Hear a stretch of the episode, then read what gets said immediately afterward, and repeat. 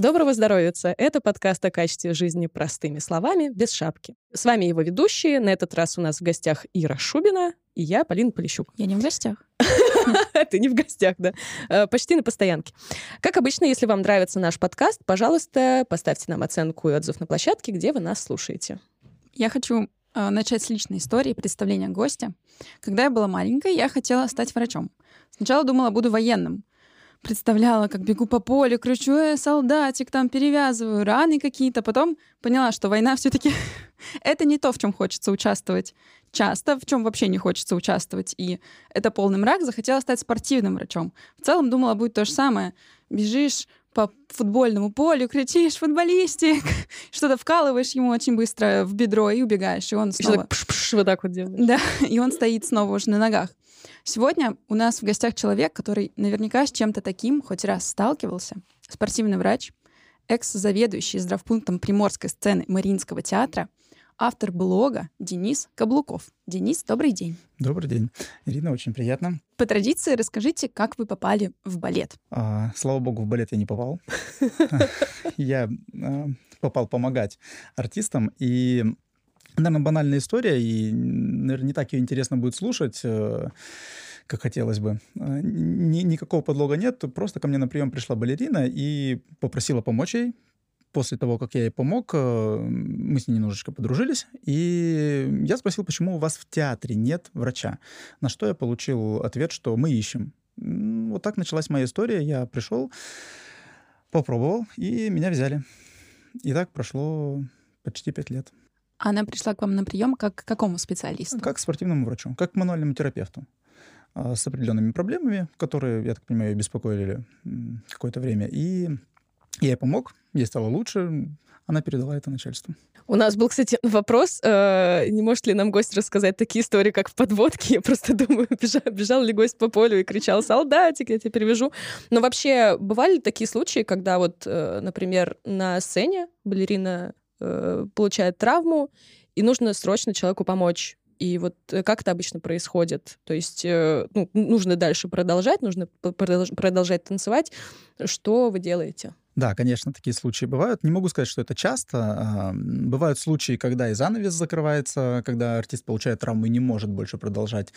А, но в основном, э, видите, балетные люди, они очень терпеливые, и даже получив достаточно серьезную травму, они продолжают все равно это делать. И для меня тоже это было поначалу странным, откуда такое рвение, и причем даже бывают травмы, достаточно долго беспокоят людей, и они все равно говорят, нет, я буду танцевать, нет, я выйду, боятся потерять свое место, ну, много причин есть. А, поэтому случаи были, но это было не так, что я выбегаю на сцену и лечу в белом халате, чтобы кого-то спасти. В основном артисты все-таки... Все-таки артисты заходили за сцену, и там у нас есть определенный промежуток до следующего выхода, когда мы можем оказать э, помощь. Но с учетом того, что вся техника, ну, основная тяжелая техника, она на стопах, где сухожилия сухожилия очень тонкие, они проходят близко друг с другом, а, и поэтому мы не можем применять многие методики, которые применяются, допустим, в единоборствах, либо в футболе. То есть мы не можем заморозить, так как если мы заморозим что-то между выходами на сцену артиста, это приведет к получению еще большей травмы, так как мы охладим ее.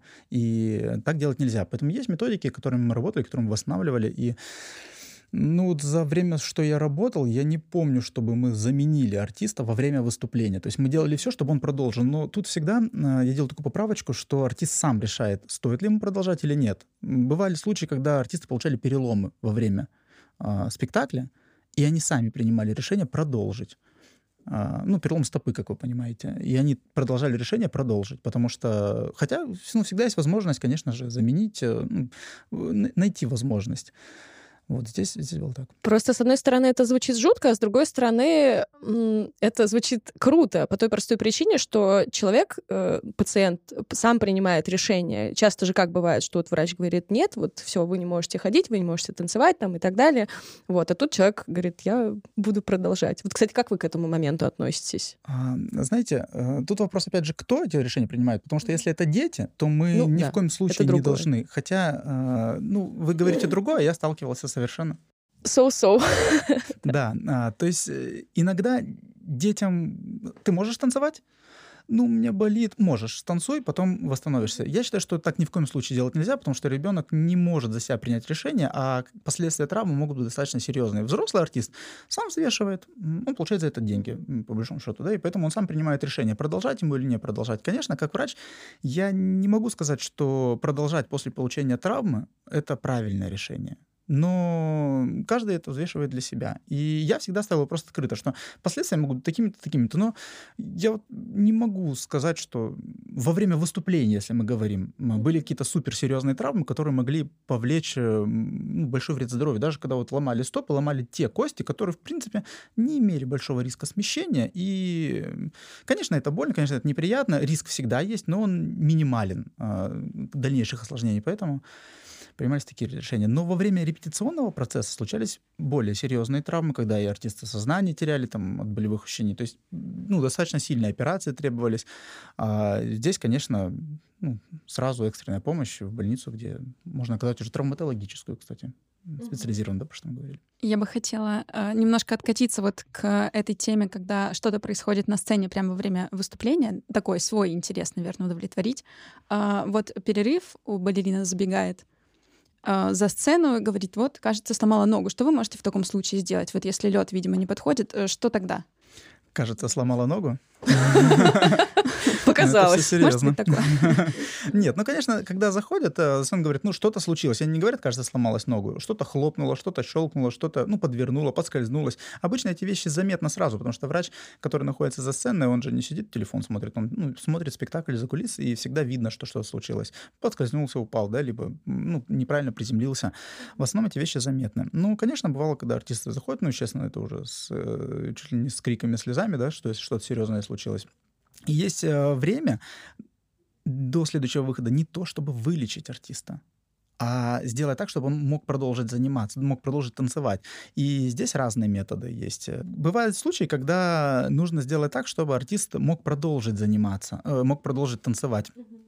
И у нас есть всего одна-две минуты, и мы должны применять те методики, которые сработают за одну-две минуты. Дадим мы любой НПВС, нестероидные противовоспалительные, да, обезболивающие, как называют, чтобы снять болевые ощущения, мы не уберем за минуту. Препарат так быстро не подействует. И здесь у нас есть возможность, допустим, что случилось со стопой, с голеностопным суставом, снять э, туфельку и использовать кинезиологический тейп для того, чтобы дать возможность продолжить. Тейп не вылечит повреждения. Мы это сто процентов понимаем, артист это понимает, но с тейпом мы уберем у нее болевые ощущения, и после того, как мы сделали эту аппликацию, артист надевает туфельку обратно, выходит на сцену, он может продолжить, закончить выступление, а дальше мы будем ее лечить. Уже не тейпом, естественно.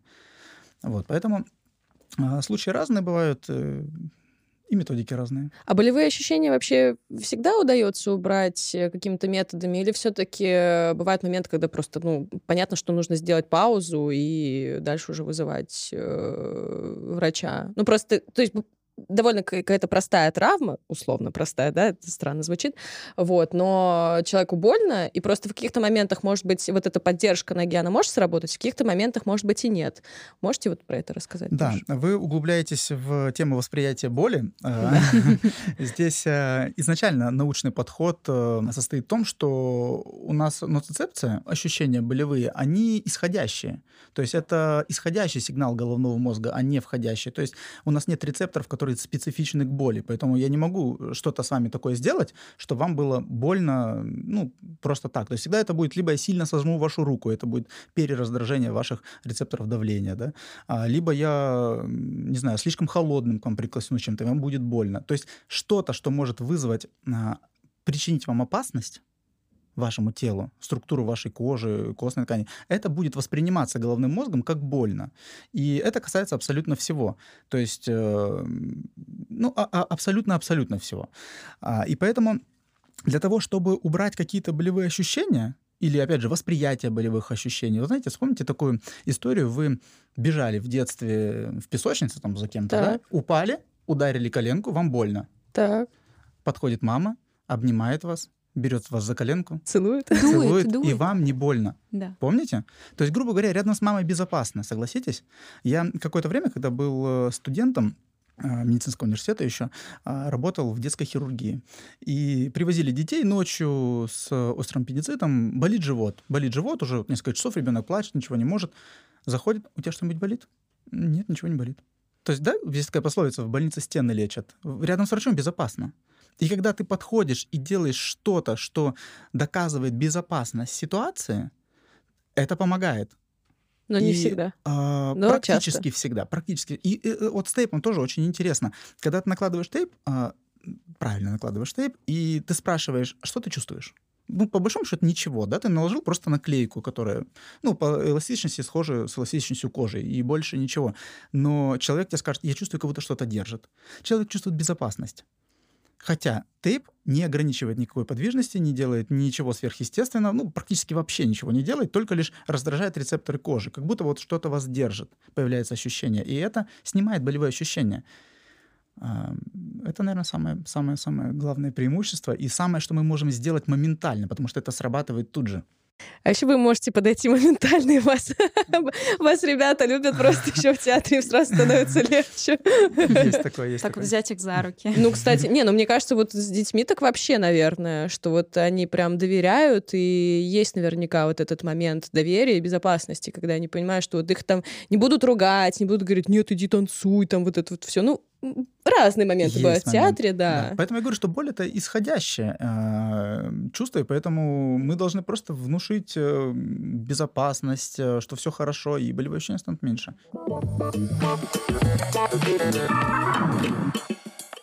Вот у меня еще такой вопрос насчет э, вот, этого, э, в- вот этой всей истории, которая окутывает э, профессиональный спорт и балет.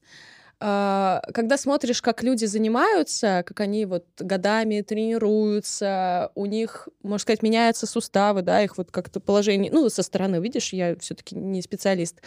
И вот думается мне, что иногда это просто какое-то насилие над организмом, и ты вот не понимаешь, зачем это, почему так. Ну, то есть там в балете еще как-то может понять, что там для красоты, профессиональный спорт — это там немножко другая история. Вот вы как-то свыклись, у вас была какая-то такая мысль похожая, что вот люди над собой издеваются, и я должен им, пом- им помочь, и не все всегда срабатывает, и это часто сложно, и вот как вы с этой, может быть, дилеммой справляетесь как врач? Что вот вы видите, как ну, людям очень тяжело на сцене бывает. Ну, вот вы правильно подметили, что людей мучают, да, детей мучают, и на самом деле так и есть. Э, Порой посмотришь, как построен тренировочный процесс, и иногда страшно становится за детей, как они это выдерживают, там тренировки по 8, по 9 часов, и самое главное, зачем это. А, то есть вызвать там преждевременное утомление, либо что-то еще, ну, это, это сложный вопрос. На него, наверное, так односложно ответить нельзя. А говорите, как есть. Не односложно. Вот, но если мы говорим про разумный подход к тренировкам, то это будет выглядеть не... Просто вы сказали, что балет там не так страшно, как, как все остальное. Не-не-не, не, я не про так страшно, я про восприятие, что вот когда ты смотришь балет, ты понимаешь, что вот это безумно красиво, а, безумно когда вы больно. смотрите уже спектакль. Да, и это на вид легко, В смысле, хотя на самом- оправданно, да. Ну, не то, что оправданно, даже, ну, вот, иск- ну, может, искусство, это все. Вот, какой-то такой флер вокруг него. А профессиональный спорт — это вот... Ну, на самом деле, если посмотреть процесс подготовки артиста балета и процесс подготовки спортсмена, то тут непонятно, что будет э, лучше, ну, что, что, что будет менее а, издевательски, наверное, так сказать. А, потому что, еще раз говорю, сейчас действительно страшно смотреть на некоторые упражнения, которые выполняют дети, и свой блог, который я, в принципе, веду, он направлен на то, чтобы э, с точки зрения анатомии, физиологии объяснить, что некоторые упражнения — это очень плохо. Не надо пытаться увеличить объем пассивных движений, что сейчас пытаются сделать у детей. Ну, допустим, ребенок, условный ребенок, не может лечь в лягушку. Ну, на живот, Ага. когда ножки вот Да, да, да. Ага. Это очень важно для балета, для артиста балета. Это называется выворотностью. Насколько э, бедро, нижняя конечность, может разворачиваться относительно таза наружу. Когда заворачиваются ножки вовнутрь, говорит косолапый ребенок, да, понимаете? А если вы посмотрите, какой это балетные дети, они ходят так вот. Ну да. Я сейчас под столом пробую. Вот. а, И этой выворотности все пытаются добиться, достичь. И, как и везде, наверное, существует два мнения, да, что эту выворотность можно увеличить, а существует, что ее нельзя увеличить. И они, наверное, два правильных этих мнения. Что, конечно, выворотность э, — это строение таза. Строение таза ребенка, и отсюда не каждого ребенка просто возьмут в балет. Потому что бедра должны в балете разворачиваться наружу. Но не все же родители это понимают. И они пытаются добиться они всеми пытаются силами. добиться, добиться этого, но еще раз повторю, что есть исследования, которые показывают, что объем пассивных движений увеличить невозможно. Мы можем увеличить объем активных движений, то есть научить пользоваться ребенка его анатомией, использовать его возможности тела. А Многие пытаются увеличить объем пассивных движений. Это выглядит страшно, когда дети лежат в этой лягушке, на них сверху кто-нибудь стоит или давят. И это всегда травма, это всегда больно, слезы. И самое главное, что это не приводит к результату. И говорят, что этот ребенок плохо старается.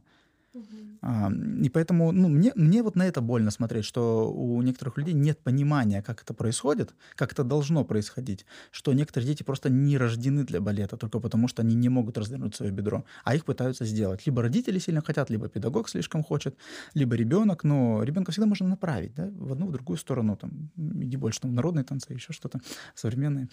А, в спорте, я думаю, есть то же самое, абсолютно то же самое, но в некоторых э, видах спорта есть э, необходимость э, нужной структуры, а в некоторых нет. Вот в классической хореографии структура очень много решает. Поэтому в поступлениях в академии, вот как у вас в Петербурге, Академия русского балета, смотрят, э, смотрят данные. То есть смотрят э, ребенка, который может выполнить профессиональные движения с правильной биомеханикой. То есть на его анатомию, грубо говоря. Ну, то есть правильно делают, по сути. Смотрят? Ну, Что вы, смотрят вы- правильно? не, не то, что, в смысле, то, что оценивают вот с, с- с этой точки Да, зрения. они Да. оценивают, сможет ли этот ребенок сделать правильно. Потому что если он будет делать неправильно, это 100% травма, это 100% слезы, операции и, и так далее. И поэтому вот самое страшное, вот возвращаясь к вашему вопросу, самое страшное это все-таки, когда э, заставляют детей сделать то, что он физически сделать не может. А дети же сами, знаете, старательные. Ну, много детей старательных, которые вот разобьюсь, но сделаю. И они делают, и вот... и просто я с этими детьми сталкиваюсь. Они потом ко мне же приходят. А, и говорят, вот представляете, там сустав менять, говорят, надо. Ну, так и взрослые и есть взрослые такие такие же, есть, да. конечно. Даже убиваются прям. Вот я вот этой, опять же, выворотности как раз вот я достигну. Они, может, даже не знают, что им, ну, им это, фи- это физически невозможно Что ему не них. нужна даже. Да, и даже не нужна. В, художе- в художественной гимнастике, извините, а, в художественной гимнастике часто приходят дети и встают в чистую первую позицию. Ну, ножки разводят на, на- по прямой линии на 180 градусов. И начинают делать, естественно, кривенько все. И спрашиваешь, солнышко, зачем ты это делаешь? Ну вот, ну ты же гимнастка, зачем тебе чистая первая позиция? Хореография для, для здоровья в качестве дополнительной физической нагрузки, которая направлена наоборот, чтобы ты более здоровой была, лучше контролировалась, а ты, наоборот, э, себя пытаешься добить. Это, э, как я уже смирилась с тем, что никогда не сяду на шпагат. Не дается мне. Хотите попробовать? Ну, я пробовала, как-то не получается. Очень быстро откатываюсь назад. А, такой у меня вопрос. Сейчас же тенденция идет на то, что спорт, ну, может быть, любительский, он должен быть в радость, он должен быть не через боль. Как вы думаете, можно ли в профессиональном спорте, в балете, с его нагрузкой действительно снизить риск травм и сделать так, чтобы вот это, этого всего можно было достичь без боли? Да, конечно, конечно. Это, ну, наверное, есть цель того, чем я занимаюсь. То есть снизить травматизм путем а, просвещения, наверное, обучения людей, которые занимаются тренировочным процессом, то есть которые дают методику. Потому что если мы посмотрим на человеческое тело, то давно все уже изучено и прописано, как должно двигаться, в каких амплитудах должно двигаться. Ну, сейчас, наверное, время такое, что все пытаются из своих детей сделать чемпионов и отдают в три года, в два года, балет с двух лет, наверное, видели, да? Мгм. А, то есть много-много-много всего такого, что не стоило делать э, с детьми двухлетними, трехлетними. Есть чем заняться в этом возрасте. А пытаются учить э, там, и в пять лет уже балет, у, у станка что-то делать, что слишком рано. Слишком рано до детей, они физически не, не способны выполнить э, требуемые движения. И это само по себе уже влечет травматизм. Вот. И если мы говорим про а, снижение болевых ощущений во время занятий, то, конечно, мы должны научить детей изначально делать правильно, чтобы дать им правильную базу. И это, конечно, не будет вызывать болевых ощущений, потому что мы затронули уже тему, что боль она в голове, и больно будет только тогда, когда организм считает, что это опасно. А если ребенок делает там заваленными коленями вперед упражнение, что перегружает физически его а, коленный сустав, то, конечно, это будет больно не потому, что там есть повреждение менисков, э, хрящей, всего, всего чего угодно, а только потому, что это опасно. И мозг ребенка это будет понимать, что это опасно. И это будет больно. Просто еще такой момент есть, э, когда говорят, например, про русский балет, вот этот вот исконный русский балет. И те жалкие попытки, которые делают там, не знаю, танцоры на Западе. Я шучу, естественно. Но у нас, э, опять же, в России есть э, такое вот ощущение, что вот наш российский, э, русский балет — это что-то невероятное, это всегда через боль, и чтобы достичь каких-то невероятных результатов, чтобы э, танцевать так, как танцуют наши артисты, нужно постоянно страшно преодолевать себя, нужно терпеть дикую боль, нужно разбивать пальцы в кровь, нужно все время травмироваться, и только тогда ты достигнешь, достигнешь какого-то просветления э, и сможешь э, удивить весь мир. Вот вам часто приходится с такой позицией сталкиваться, и вообще бывает ли такое? И, может быть, меняется какой-то подход э, в, в отношении каких-то тренировок э, в последние годы? Ну, вот примерно то, о чем Ира спрашивала, просто вот э, больше вшире. Усугубила. Да, усугубила а. я. Ну, правильно подметили, что школа, наверное, в России самая лучшая в мире, не, наверное, а самая лучшая в мире, и артисты ну, все, конечно, очень субъективно, да, но считаются лучшими. Ну, не самая ли она жестокая? Вот и можно ли это изменить? Смотрите, опять же, какую школу мы берем? Школ много. Если мы возьмем профессиональную школу, если мы возьмем вот высшее заведение, это Московская государственная академия хореографии, ну, Ваганов, Ваганова, да. да, а, школа Ваганова, это вы не увидите там иезуитских подходов в классической хореографии. То есть там будут подходы, которые, которые методика, которая выработана годами и за которой следят методисты, то есть умные люди, а, за которым следят, за которым смотрим, что дети вырастали в тех, кого вы увидите потом на сцене. Это раз. Два. Туда большой конкурс. Туда берут детей с хорошими данными, то есть с теми данными, которые можно развивать в дальнейшем, и артист получился артистом, которого вы, опять же, видите.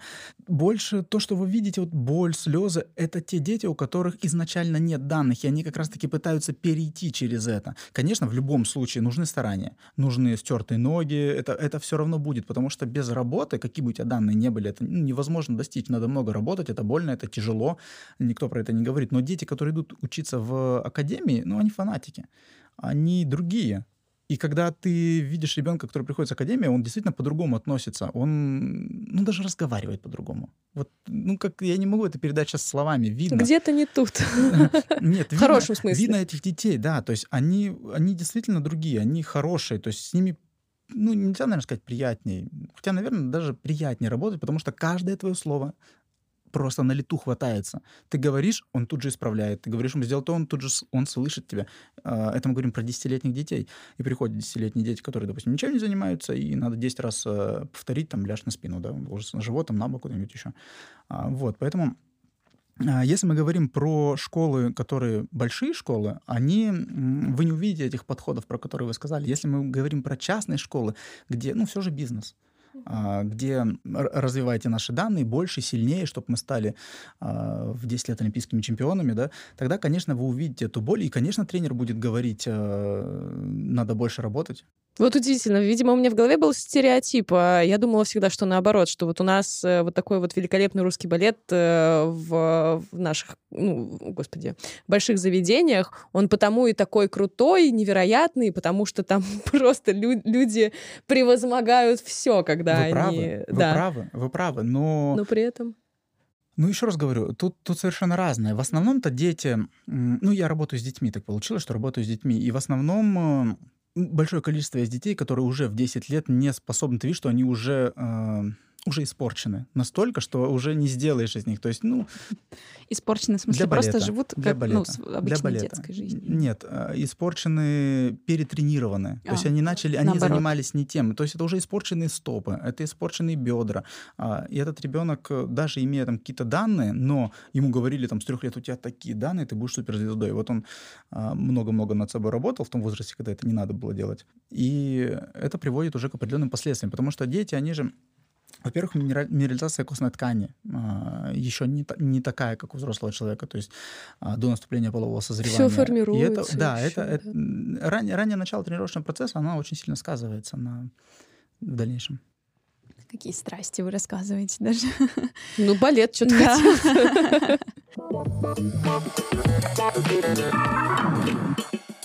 Давайте уже к более живому, такому приземленному, тем, кто не танцует.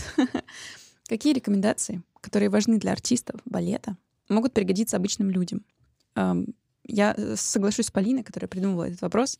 Часто подворачиваю лодыжку, просто иду по городу Вот, да. и подворачиваю. И потом иду хромаю даже на ровном месте. Как с этим быть? А, И есть ли еще такие вот э, э, рекомендации, которые тоже подходят обычным людям? Общие рекомендации. Ну, может, вообще, да. Ну, может быть, и частные какие-то, не знаю.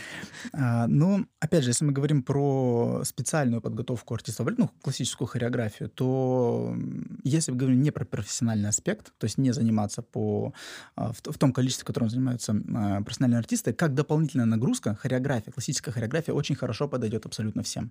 То есть она укрепляет связки, суставы. Очень хорошо. Э, Знаете, детей много разных смотрю, и когда приходят э, дети с академии, ну или те, кто занимаются классической хореографией, это ребенок, который статный, прямой, красивый, хорошо держит голову, хорошо разговаривает. То есть Захотелось-то Да, сесть. Вот сесть, спину выпрямить. Я вот А. заранее уже выпрямила. А, то есть на них приятно смотреть. И дети, которые не занимаются, да, вот э, знак вопроса, телефон перед собой. И поэтому, в принципе, классическая хореография — это хорошо. А, Изначально хорошо. И многие профессиональные спортсмены во всем мире используют классическую хореографию в качестве дополнительной физической нагрузки для того, чтобы снизить риск травматизма в их профессиональной деятельности, в их профессиональной деятельности, ну, для того, чтобы улучшить даже в некоторых случаях, А, так как э, вы начинаете лучше чувствовать свое тело. А э, возвращаясь к вопросу про вашу лодыжку, а, Про наши лодыжки. Про наши лодыжки. Прежде всего, а, любая травма, вот я на семинарах часто показываю такой простой фокус, и другое понимание сразу у людей относительно травм. Я говорю про то, что бывших травм не бывает. Ваш мозг помнит каждое ваше повреждение, каждую вашу травму. Если вы про нее забыли, если она не болит, это не значит, что повреждения нету. И есть такое понятие, это называется карта Пенфилда. Не скажу сейчас, в каком институте США было разработано а, это понятие. Про то, как ваш головной мозг воспринимает ваше тело. И при нарушении потока информации от э, определенного региона тела, допустим, от лодыжки, при повреждении сухожилий, связок, э, капсулы, возможно, суставной, теряется поток информации о положении вашей конечности в пространстве. И часто люди после того, как подвернули ногу, начинают ходить и спотыкаться. Допустим, носочком задевают что-то этой ноги.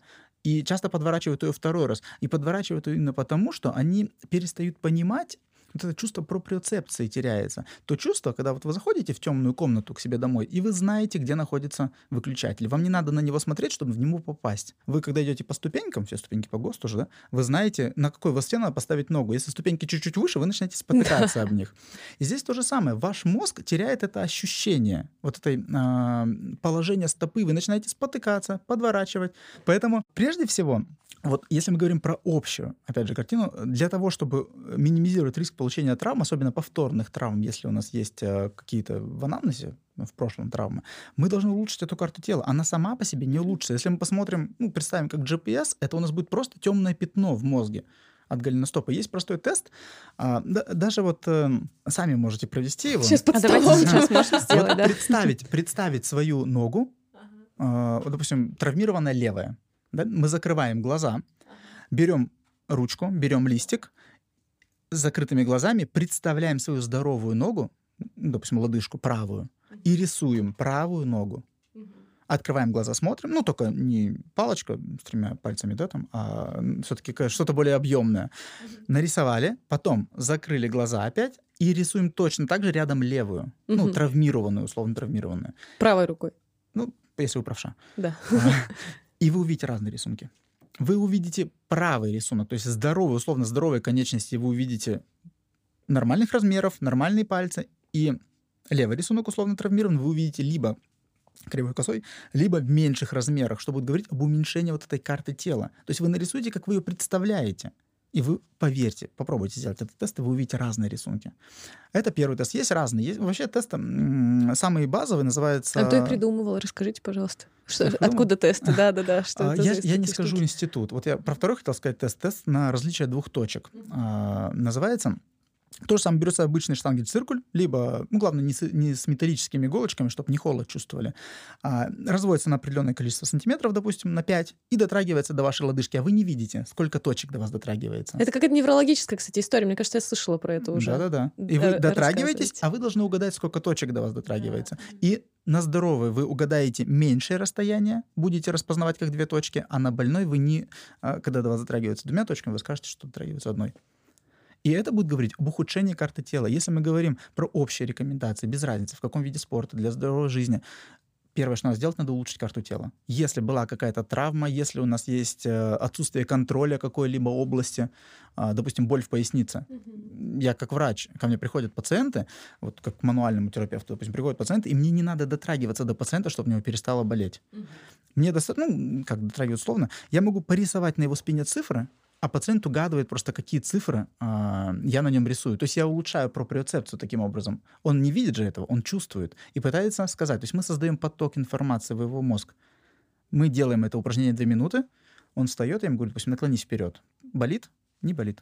Ну, я правильно понимаю, что это можно просто мысленно разработать как раз эту карту? То есть если ты часто будешь представлять свою там э, правую лодыжку, э, смотреть на нее, например, чувствовать, вот что она чувствует, там носок, обувь, землю, какие-то камешки, то в целом это и получается развитие этой карты тела, да? Есть то есть внимательное, методики. внимательное просто отношение к ощущениям, которые возникают у тебя в теле. А, да, и вы, наверное, слышали уже про такие методики, раз вы задаете. Часто людям после переломов, когда есть длительная мобилизация вынужденная, и для того, чтобы первый этап реабилитации, это как раз как ты представляешь, как ты ходишь, как ты живешь, как ты играешь в футбол, если ты футболист. Да? То есть ты вспоминаешь, чтобы мозг не терял эти нейромышечные связи, и контакт с поврежденной конечностью сохранялся. И потом, когда снимаем гипс, нога будет совершенно другая.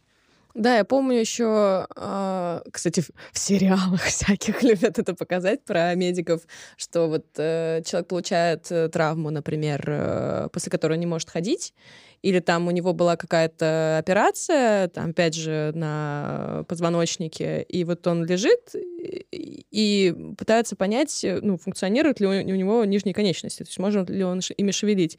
И говорят, подумай о том, что ты шевелишь пальцами. То есть вроде бы человек еще не в силах, но вот есть какое-то малейшее движение, и все-таки, о, получается. Вот это, кстати, не, не враки так и делают. Не знаю. Вот это разберем на фактчеке как раз. Всем привет! Это Саша, научный редактор подкаста «Без шапки». Отдельный привет Полине от всех научных редакторов Купрума. Конечно, в сериалах и фильмах момент, когда вокруг пациента собирается весь медицинский персонал и просит его пошевелить кончиком пальца, очень сильно преувеличен. Но и в обычной практике просьба от врача пошевелить ногой или пальцем тоже абсолютно нормально. К тому же в реабилитации после разных нарушений мобильности пациентам рекомендуют не просто двигать частью тела, но и думать о том, как она двигается. Это важно, чтобы формировалась и крепла нейронная связь. А, есть а, вообще мозг уникален у нас. И сейчас э, много, опять же, ну, пос, последнее вот веяние из неврологии, это про то, что, ну, не как последнее, последние, наверное, два десятилетия уже, про то, что мозг пластичен. И люди восстанавливаются, функция мозга восстанавливается практически полностью. То есть мозг, как у нас, может быть, слышали, есть там области, которые отвечают за зрение, да, области, которые отвечают за а, слух и так далее. Ну, смотря что происходит. Если инсульт какой-то обширный, то там сложно Так вот, после инсульта восстанавливают полностью. После инсульта ну, восстанавливают полностью. Смотря Есть методики, какого. называют, даже обширных. И методики называются принудительного лечения. Есть э, клиника Тауба в Штатах, не, не вспомню какой штат, э, штат э, методика принудительного лечения. После э, инсультов здоровую руку. Я сам работал с инсультными больными, и когда а, бабушка там всю жизнь была правшой, вот у нее левосторонний инсульт, и правая сторона не работает. И она резко стала левшой. То есть мы говорим, бабушка, надо кушать правой рукой. А нет, а я всегда была левшой, что мне правую руку, да, и кушать левой. А мы, ну, для лечения понимаем, что надо нагружать, да, как раз-таки восстанавливать эту карту тела, нагружать больше поврежденную. И э, методика вот, принудительного лечения заключается как раз-таки в том, что у бабушки левую руку привязывают. И она вынуждена работать левой. И восстанавливаются. Почитайте. А, много исследований, которые как раз-таки вот этими методиками восстанавливаются полностью. И э, описывается как раз под функциональным МРТ смотрят э, работу головного мозга и соседние регионы соседние регионы берут на себя функцию. Вот соседний регион, да, Да. Это, это вот я помню, что если у человека, например, какая-то из областей мозга, она, ну, все, она уже выключена Она- да. из работы, ее уже саму по себе Нет, не её- нет, восстановить. нет. Но, но мозг другие- пластичен, да, он, дру- другая, другой вот. регион обучится Другие регионы уже... Вот, я об этом, да. А Я-то ещё- думала, что вы имеете в виду, что там то, что умерло, оно умереть может еще раз. Нет, нет, ни в коем случае. А, еще были интересные эксперименты, когда брали э, шимпанзе и перерезали им э, нервы, идущие от, нижней, э, от верхней конечности. То есть полностью перерезали, а потом сшивали на расстоянии миллиметра. И по большому счету нерв же не может срастись, пути проводящие не могут срастись же один к одному, где они были. То есть они срослись хаотично. И поначалу, когда смотрели карту мозга, а, там же, опять же, все пальцы по порядку расположены. То есть это было непонятно. И шимпанзе действительно двигала непонятно как чем. Через полгода вроде, не буду врать, или три месяца, или через полгода она начала двигать первым как первым, то есть она обучилась, карта перестроилась. Хотя срослись непонятно как. Мозг пластичен, поэтому с этим можно работать. И в качестве улучшения а, двигательной функции у любых спортсменов, не спортсменов, абсолютно без разницы. Мы можем с этим работать. Единственное, что у детей в а, сенситивные периоды мы можем это сделать гораздо быстрее, потому что их мозг открыт к этой информации на данный момент. А у взрослых мы сделаем это чуть-чуть э, дольше, но в любом случае мы можем это сделать. Мгм. И отсюда осанка изменчива. Мы можем ее сделать у всех. Мы можем ее сделать у всех, потому что это привычка. У кого-то это больше времени потратится, у кого-то меньше времени потратится. Мы можем научить ребенка держать бедро, там не вваливать.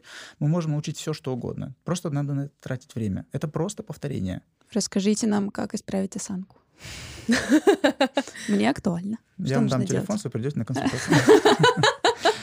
А, Ладно. Шучу. А, Надо работать. Надо работать, надо просто повторять. Надо сделать так, чтобы осанка, которую э, вы считаете некорректно, да, вот такая осанка, некорректно, надо сделать так, чтобы ваш мозг это посчитал некорректным. Потому что то, что вы себе считаете, что это некрасиво, пока ваш мозг не посчитает. Вот смотрите, допустим, опять же, возвращаясь к вопросу, а, допустим, кинезиологического типирования. Хотя можно не только с помощью него. Ребенок, допустим, ну, горб, сутулится, да? Мы а, ему говорим, там, Иван, пожалуйста, встань ровно. Иван знает, что такое встать ровно, он раз такой встает ровно. Что в этот момент думает Иван? Мама вообще не понимает, ровно это было до этого. Ровно это было по-другому. И как вы хотите, чтобы ребенок через минуту запомнил это? Он только забыл про это ровно, он встал как ему удобно, потому что он считает это правильным.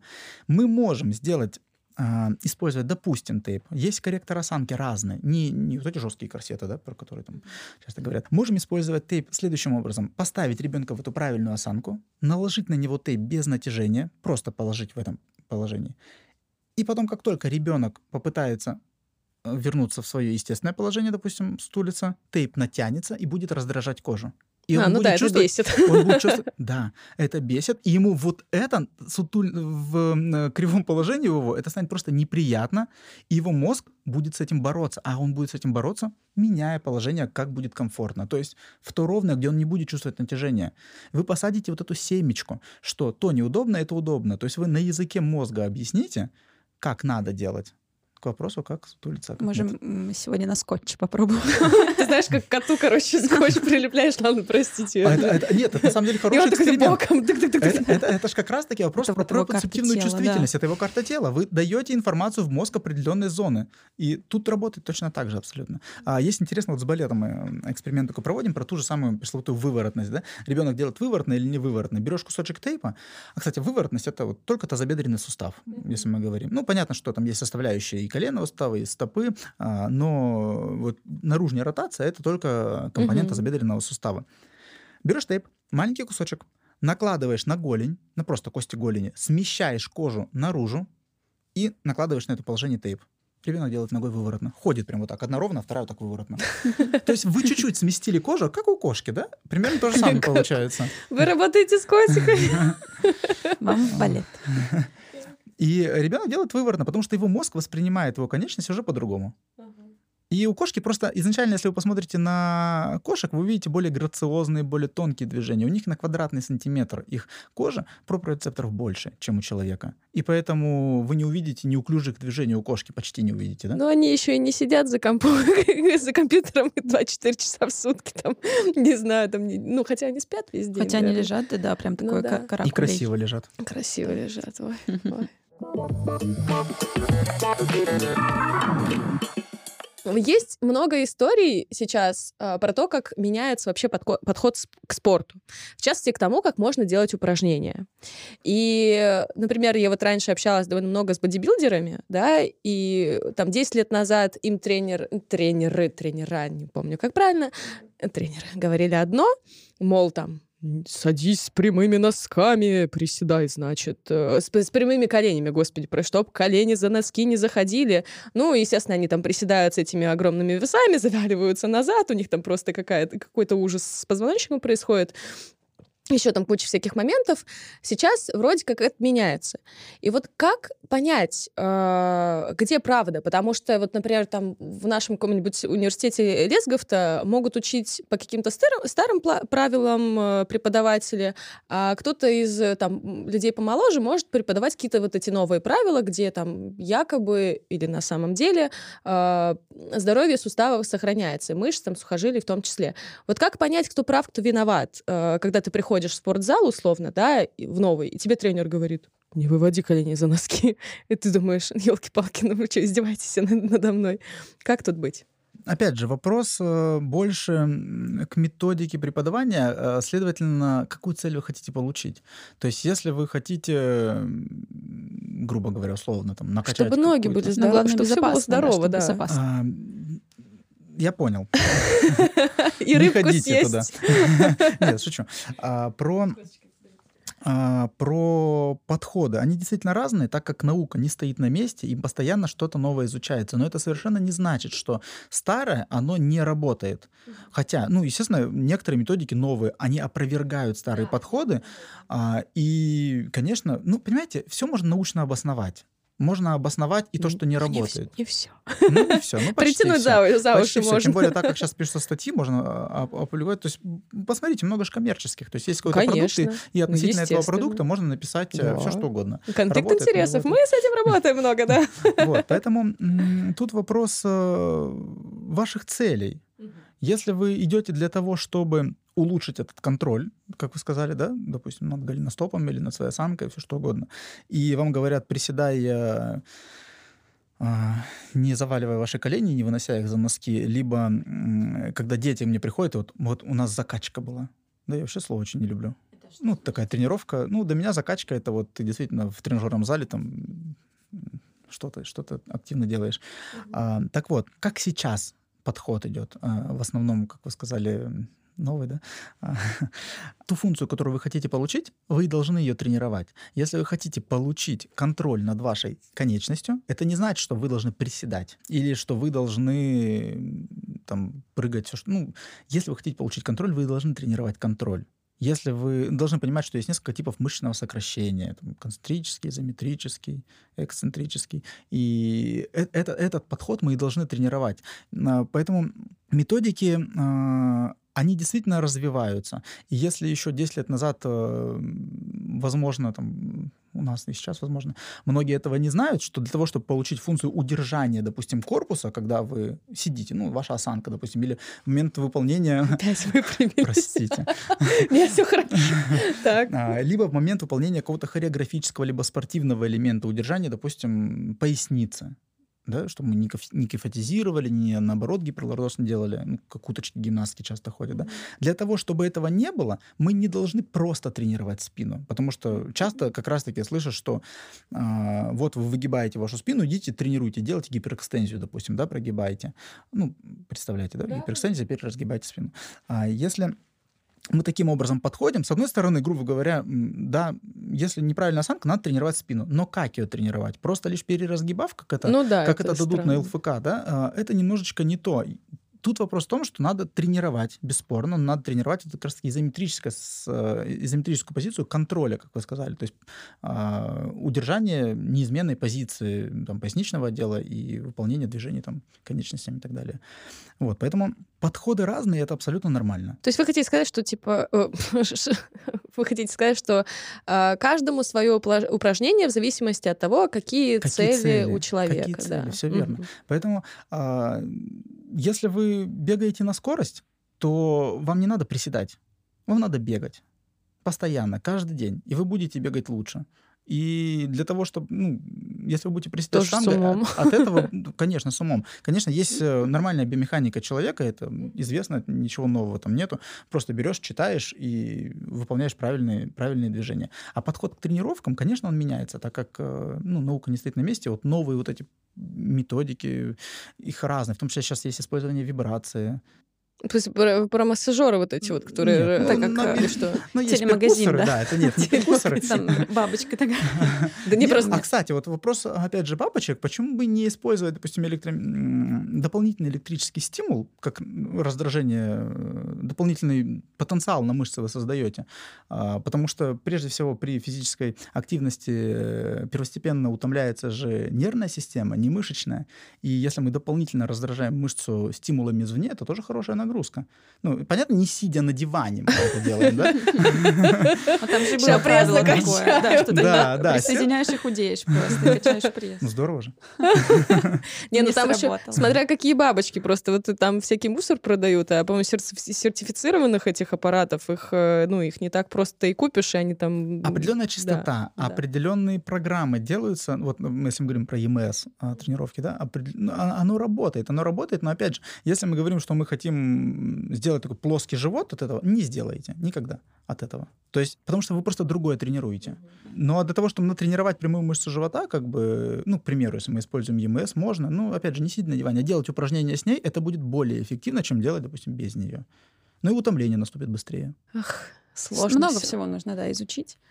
Не то, чтобы я подготовила сейчас следующий вопрос, такой прямо исходящий, но я бы просто хотела вернуться к тому, о чем спрашивала Полина, и, может быть, вы можете как-то обобщить, допустим, я вот прихожу в спортзал, да, или обращаюсь к, допустим, у меня что-то болит, я прихожу к травматологу, почему-то кажется, что вот спортивная медицина, травматология — это такие области, где очень много э, срабатывает на опыте, на опыте врача и на опыте конкретного человека, то есть кому-то подойдет э, тейпы, например, кто-то в них не поверит, кому-то подойдет вот эта вот стимуляция, э, кому-то нет.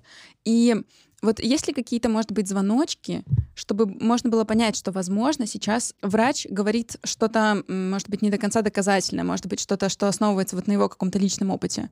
Просто я сейчас еще поясню вот этот момент, э, когда вот у меня были такие ситуации, у моих друзей были такие ситуации, даже у ребят, которые вот в сборной по фристайлу, у меня есть знакомые, там э, прыгают вот на лыжах, вот этой всей красотой занимаются тоже. Вот они со своими травмами, они приходят к трем разным врачам, то есть, ну, у них там, понятно, есть там врач сборной и так далее, но они приходят, и вот один врач говорит одно, второй говорит другое, третий говорит четвертое, а пятый вообще там выписывает гомеопатические уколы э, там за огромные деньги, и как бы и вот человек такой сидит, что делать? И я помню, что я такая сижу, э, что делать? Пожалуй, надо узнать и по по пойти в медицинскую коммуникацию. В общем, так и все и началось.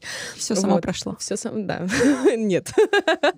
А, ну, опять же, смотрите, если вы приходите к гражданскому травматологу в поликлинику, то у него немножко другие цели относительно спортивного врача сборной. Да? У а, спортивного врача сборной цель сделать так, чтобы вы работали. У него нет цели сделать, чтобы вы были здоровы, там, потому что, ну, грубо говоря, вас лечить, у него нет возможности, в принципе, для этого. А если вы приходите к травматологу в поликлинику, его задача сделать ляжь на диван, лежи, все будет хорошо, да? А, поэтому мы можем часто услышать, что вот э, покой на два месяца. Да, но сейчас мы понимаем, что покоем ничего в мире не лечится, и это, наоборот, еще больше будет ухудшать ситуацию, а, если мы говорим про современные подходы к лечению травм. А, точно так же, как и гипсами, да, ничего не лечится. А, ну, вынужденной мобилизацией. Поэтому э, в зависимости от подхода врача, от, э, конечно, его квалификация тоже очень важна. А, либо он получил свое образование 50 лет назад и больше ни, ни, ничего не получал, да, потому что медицина, она, конечно, делает очень большие шаги даже уже а, за 5 лет. Что, что было актуально 5 лет назад, уже не так актуально сейчас. Поэтому подходов много. И а, Я считаю, это может быть мое мнение, про то, что мы, как спортивные врачи, особенно те, кто работает со, ну, со спортсменами в командах, э, с артистами, которые должны уходить, мы должны преследовать их цели. Если есть цель продолжить мы должны, конечно, объяснить э, человеку, что вот у вас такая-то, такая-то проблема. Это может причинить определенные проблемы со здоровьем, если вы будете продолжать. Но я могу сделать так, чтобы эти последствия минимизировать. То есть сделать так, чтобы как можно больше выступали, как можно меньше вас это беспокоило, но проблему вашу не решу. Я считаю, что вот спортивный врач команде, он как раз-таки этим и занимается. То есть он, э, он работает в команде вместе с он преследует ее цель. Не цель, что, ага, у вас там дополнительная треугольная кость на суставе, извините, вам не быть балериной. Это частый подход, когда ты видишь, что ребенок способный, ребенок вот грезит балетом, там, ему там уже 14 лет, и вот эта кость там с наступлением полового созревания начала беспокоить больше, ребенок не может вставать, допустим, на полупальцы либо пальцы, на пуанты. И, конечно, когда он приходит к травматологу в поликлинику, ему говорят, ну, не занимайтесь балетом. С одной стороны, ну, правильно, не занимайтесь балетом, и все у вас пройдет, потому что для обычного человека это неплохо, но для ребенка, который всю жизнь жил в этом и видит себя балериной, это же удар. И если мы говорим про спортивного врача, он возьмет, эндоскопически уберет эту кость. А если мы говорим про травматолога, он скажет, не трогай ее, и все заживет. Вот вам и разные подходы. И кому верить? И тот, и тот будет прав. Просто один идет э, вместе с целью. Да, разные цели, разные цели. Но и про то, что вы сказали, что действительно часто ставятся разные диагнозы. Вот тут сложно как-то оправдание найти на самом деле. Ну вот это... Видите, специфика, специфика. А, я часто а, встречаюсь, ну, я работаю с хореографией, поэтому дети часто приходят, и травмы-то одни и те же на самом деле. Ну я уже просто знаю, куда смотреть. И поэтому там ничем не отличаюсь абсолютно от другого врача, просто я работаю с этими детьми, и я знаю уже, даже по их жалобам, я уже знаю, что надо сделать, э, что надо посмотреть, чтобы подтвердить свои догадки. Болит, допустим, тазобедренный сустав. Приходит к доктору этот ребенок, ему назначают там МРТ условно, делают МРТ, говорят, тазобедренный сустав здоров, иди, солнышко, иди, все хорошо у тебя. И а ему больно все ребен... А ему больно.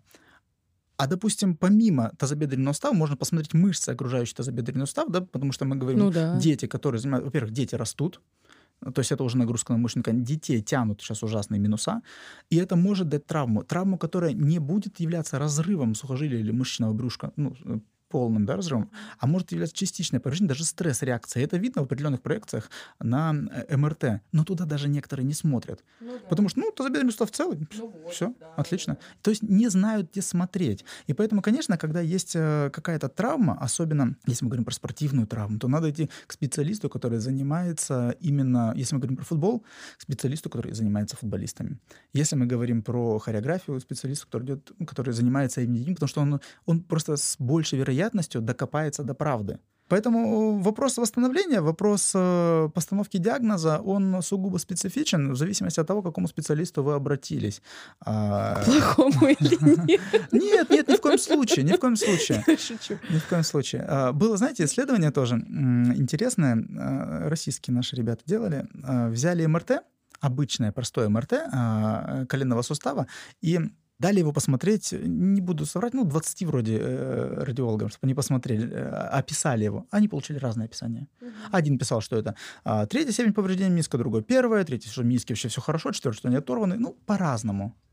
Да, мне кажется, что это в целом еще и проблема э, спортивной медицины, потому что сейчас же все больше э, опираются на международные исследования, на крупные какие-то э, рандомизированные слепые, и как будто бы вот что в спорте, что в питании очень сложно найти вот этот баланс и реально найти какую-то истину, потому что то, что сработало у одного, не сработает у другого, и ну, до сих пор область такая, которая овеяна очень многими мифами. Слушай, ну протокол исследования всегда можно сделать таким, что он будет и слепым, и двойным слепым, без разницы, и все равно можно его подстроить. Было хорошее исследование а, в Штатах про боль в колене. А, около тысячи а, людей, у которых беспокоит колено, мужчин там в возрасте от 35 лет вроде, а, посмотрели МРТ коленного сустава, нашли у них э, какие-то повреждения, там, менисков, хрящей, ну, различные, различные повреждения. И тут же сделали МРТ здорового колена, и там нашли у 30, что ли, процентов то же самое. Но оно не беспокоило. Поэтому, э, грубо говоря, найти какую-то рентгенологическую находку. Вот, допустим, болит у вас спина, Вы приходите, а, делаете МРТ, и вам говорят, у вас грыжа диска, надо бы прооперировать. Или, ну, болит колено, миниск поврежден, давайте прооперируем. Вы прооперируете, оно меньше болеть станет? Нет. Нет, вообще нет. Потому что не факт, что этот миниск вызывает боль. Это в целом проблема гипердиагностики Да, еще. Может да, быть, да. э, тебя У бы вас никогда грыжа, это всё, не... у меня грыжа, Да, может всё. быть, это никогда бы не побеспокоило. Еще не болела, а уже заболела, как сказали. Был момент, я подписана на разных травматологов тоже, там, ну, ста- стараюсь тоже от- э, как-то там по, по, по- критериям все-таки более-менее доказательным смотреть, э, о чем как рассказывают, на что опираются. И вот недавно читала тоже у одного из питерских травматологов э, про то, что сейчас меняется подход к лечению травм, ну, то есть не, понятно, там, не переломы, не еще что-то. Вот у человека ушиб, э, там, может быть, там, он подвернул ногу или, там, не знаю, там, ударил руку.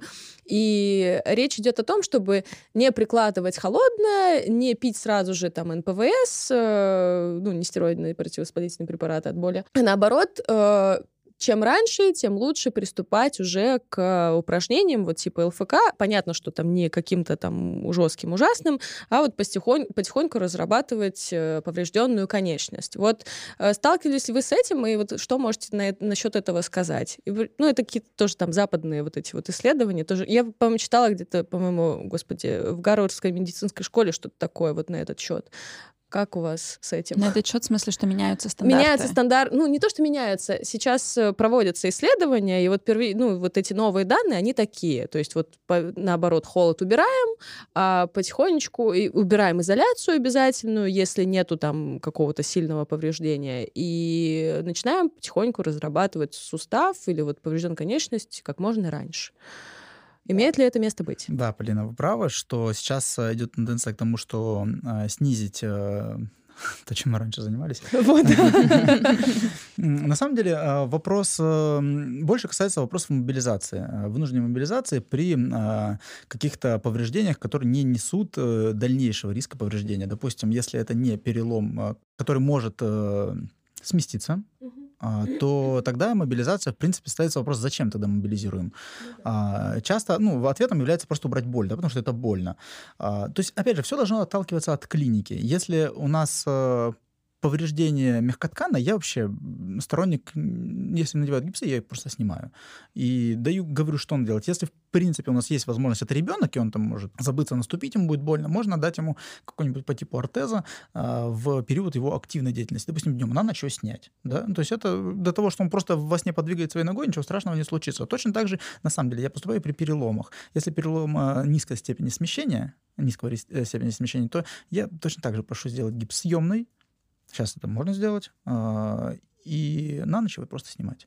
Потому что ребенок во сне подвигает одеяло ногой, ничего никуда не сместится. Мгм. Но не будет ли ему дико больно там Нет. во сне, когда он там Если это плюсневые кости, повернется? плюсневые кости, да, пожалуйста, ничего с ними. А, Если ну это да. осевые кости, Вот, ни в да, коем я вот нет. про это говорю. Нет, осевые кости, конечно, мы гипс, это, ну, это, это мы должны, э, то есть мы взвешиваем, естественно, все риски. Если перелом степени смещения, допустим, там, четвертая плюсневая кость, ну, бог с ней, что с ней случится? Ну да, девочка- осевые, в смысле, имеется в виду, э, господи, берцовая, как её там, большая больш- берцовая. Бедренная кость, э, пятая, допустим. Ну, пятая, допустим, я тоже без гипса вел. А, Тут, тут- тут вопрос сознательности. Если ребенок или взрослый сознательный и может следовать тем простым правилам, которым он говорит, что делать и что не делать, пожалуйста, зачем? Просто срок восстановления будет гораздо быстрее. Ну да. И, ну, опять же, мы просто преследуем цель э, человека, мы ему помогаем. А если у него цель другая, да, полежать две недели, то, пожалуйста, можно полежать. Про холод. Тут э, вопрос двоякий. Когда мы прикладываем холод, прежде всего, это реакция сосудистая. То есть мы э, сужаем сосуд, то есть мы боремся с отеком. И это, с одной стороны, очень сильно оправдано, так как отек это вследствие э, несет нарушение кровоснабжения, что замедляет процесс восстановления. Если мы говорим про холод, он также ум- уменьшает и гистологическую реакцию, что, ну, то есть медиаторы воспаления, точно так же, как и противовоспалительные, да, почему нельзя? Потому что мы снимем боль, да, снимем, но мы загубим воспаление, первую фазу, и тогда у нас процесс восстановления будет затянут. Это тоже очень плохо. Поэтому вот назначение противовоспалительных, я считаю, что ну, не надо. Ну, опять же, в зависимости от ситуации. Ну Иногда да, если надо. очень сильно больно, и, конечно... допустим, ну, ну, есть разные ну да, в ситуации. зависимости. же. Но вообще, как бы, до восстановления, конечно, нежелательно. Про холод, А, В каких-то случаях, если мы видим быстро развивающийся отек, возможно, наверное, надо. А, Для того, чтобы просто быстрее брать. Ну, отек мы можем брать потом, другими способами. Опять же, улучшить скольжение слоев. а, Отрезать То есть есть много методик для того, чтобы восстановить. Ну, действительно, они сейчас меняются. То есть сейчас, как раньше, подвернул ногу тебе гипс, лежать, э, ничего не делать, такого нету.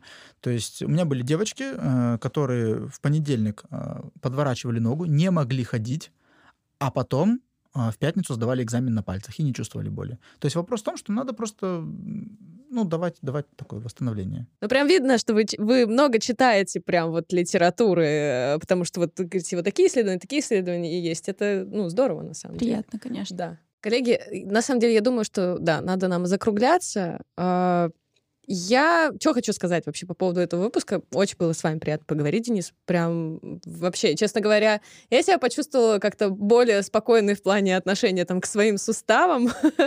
И даже вспомнила, как я занималась хореографией миллион, миллион лет назад, когда динозавры еще ходили по этой земле. Вот. А, Что я пожелаю слушателям? А, Я желаю вам искать всегда своего врача, чтобы у него всегда была цель сделать так, чтобы вы были здоровы, чтобы вс- все силы были направлены все-таки на профилактику и там недопущение каких-то травм, чтобы вы правильно ста- ставили цели в спорте и в любимом деле, вот, вдохновлялись артистами балета, вдохновлялись э, своим личным опытом, наукой и тем, что можете услышать у нас в подкасте. Вот, Денис, вам большое спасибо. Э, Мы еще подведем итоги. Э, Ира, Ира расскажет, расскажет, что можно еще будет послушать. Вот. Так что сегодня в студии были мы, э, Ира Шубина, Полина Польщук и Денис Каблуков, спортивный врач, автор блога о балетной медицине, да, можно же так сказать, наверное. Автор книг. Автор книг, кстати, а, по, по этой же теме. Вот, спасибо вам большое. Спасибо вам большое. В описании выпуска мы оставили полезные ссылки. Об оценках, отзывах тоже не забывайте. Подписывайтесь на наш подкаст везде, где только можно. Мы есть на всех платформах. Пишите идеи для выпусков в комментариях. И еще у нас ведь есть другие подкасты, другие проекты. У Купрума есть подкаст «Фуфлоу», подкаст, где мы разбираем лекарства пустышки. Каждый выпуск новое лекарство. Читайте наши медиа здоровье сам Новое лекарство не лекарство. Ну, Что? Новое лекарство не лекарство. Да, те самые лекарства, не лекарства. А, Читайте Купрум, медиа здоровье, задавайте вопросы в справочнике нашему боту в Телеграме, продвинем доказательную медицину вместе. Без всем, доказательного экстремизма. всем пока! Всем пока. Спасибо большое. Всем спасибо большое. Очень приятно было э, отвечать на ваши интересные вопросы. Буду ждать новых встреч. Супер. Спасибо.